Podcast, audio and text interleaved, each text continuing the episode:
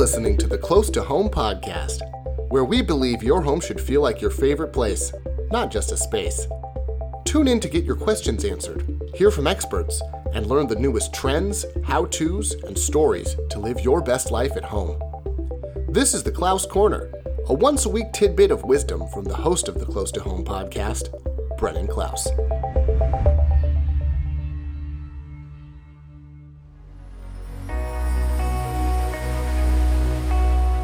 Have you ever heard of buyer fatigue? And no, it's not when buyers get sick.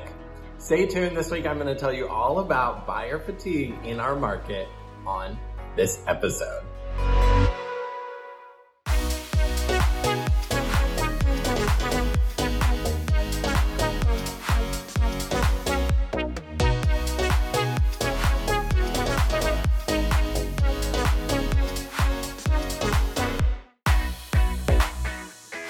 So, do you know what buyer fatigue is? No, it's not when buyers get sick. Buyer fatigue is something that happens actually quite often in our market. When the year starts, buyers typically get really excited. They say, This is the year I'm going to buy a house and I'm going to go out and start looking.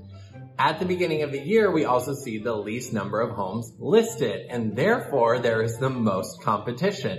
And so what's happening is that all of these buyers are making offer after offer and most times not winning unless you get really lucky because it is so competitive. And so they lose, lose, lose, lose, and then they encounter something called buyer fatigue. This is when they're fatigued by the market, they feel defeated, they don't think they're ever going to get a home, they don't want to wait any longer, but they feel like there's no other option. They almost have to wait for the market to slow down in order to actually find a home that they can purchase successfully.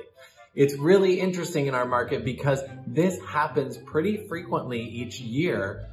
It doesn't happen frequently throughout the year. It actually happens at a very specific time each year when the market is really competitive. It happens right after the market gets so competitive that everyone is losing and then we see all these homes come onto the market because the sellers are now ready to sell, which is exactly what is starting to happen right now in our market. We're seeing a ton of homes come on, which is great news for buyers, but the buyers that have been competing for the last month are feeling very fatigued because they haven't been able to win anything. And so they make decisions like, let's take a break in our search. Let's rent for another year. And then the cycle starts over. So buyer fatigue is a very real thing. We're starting to see the first signs of it. And that's why we track the market week over week to see what exactly is happening.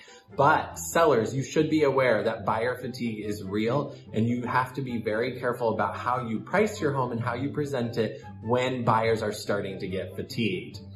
That's buyer fatigue for you. If you have any other questions about buying or selling in this market, or if you're feeling fatigued, reach out to us. We can certainly help you, give you strategies to help make sure you're winning the home that you truly want.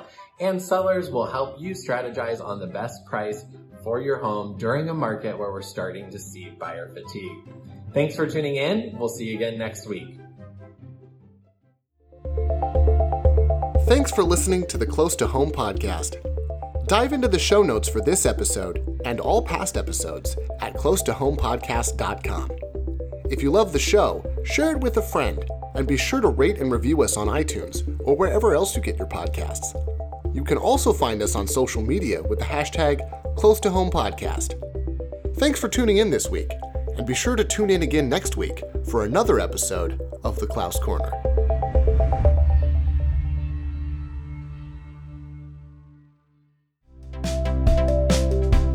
Hey, it's Brennan.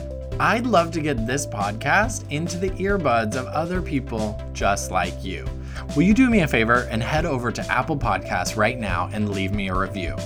All you have to do is find that purple Apple Podcast app, go to Close to Home, and leave me a review. I'd really greatly appreciate it. Thanks for tuning in.